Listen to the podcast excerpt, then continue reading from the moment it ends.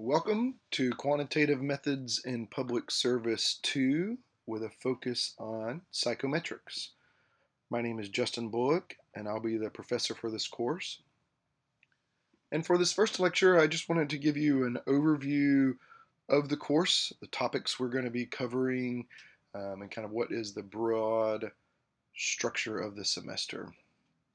So I really enjoy this course. Um, this course is focuses in psychometrics, um, and that encompasses a lot of topics. But generally speaking, we will be talking about surveys and uh, trying to figure out how to measure people's attitudes um, and beliefs and behaviors.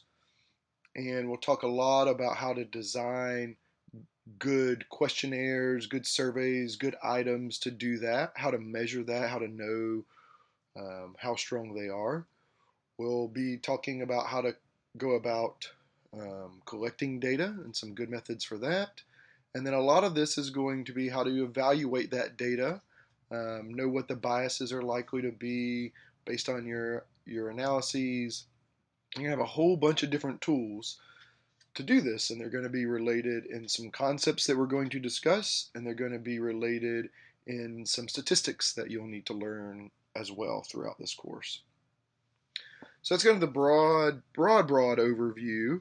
Um, but to give you a little bit more kind of insight into what some of the topics are going to be, essentially we're going to be walking through two books in the course, but I'm only going to be focusing on one of those books in these lectures.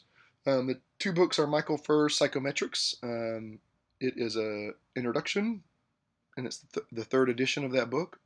That's uh, that book will be our guide to the topics and um, throughout this course. Um, also, we'll be looking at Greg Harvey's uh, Microsoft Excel 2016 All-in-One for Dummies. That one we will not be discussing in the in this format, but we will be discussing in class as I work through teaching you um, spreadsheets and with a particular focus on Microsoft Excel. So each week um, in the in-person course, you'll be covering a chapter essentially from the psychometrics text and a chapter or two from the Excel book. Um, but to, to kind of go back to the big picture of psychometrics, we'll be talking about uh, measurement, and this this really underlies uh, the heart of what this course is about how to measure things, issues with measuring things, challenges that presents, way to perform analyses on that, way to be aware of the limitations, um, how to draw up those measures, what types of measures to use. Um, and so we'll talk about things like scaling, um, and we'll talk about uh, individual differences and correlations, and uh, then think about things like test dimensionality and factor analysis. And so, pretty quickly here, we'll jump into some statistical techniques and how they apply to how we think about measurement and understanding how two different things might be related. Um, and so that'll give us some of the basics in measurement, and then We'll talk about reliability and some of the, the basis for that, uh, theoretical basis for that, and then how we generate some empirical estimates of reliability for our measures. Um, and we'll talk about um, the different types of threats and challenges that are uh, that occur regularly um, that are a part of this, which are response bias and test bias being two of them that we'll spend some time in week 10 talking about.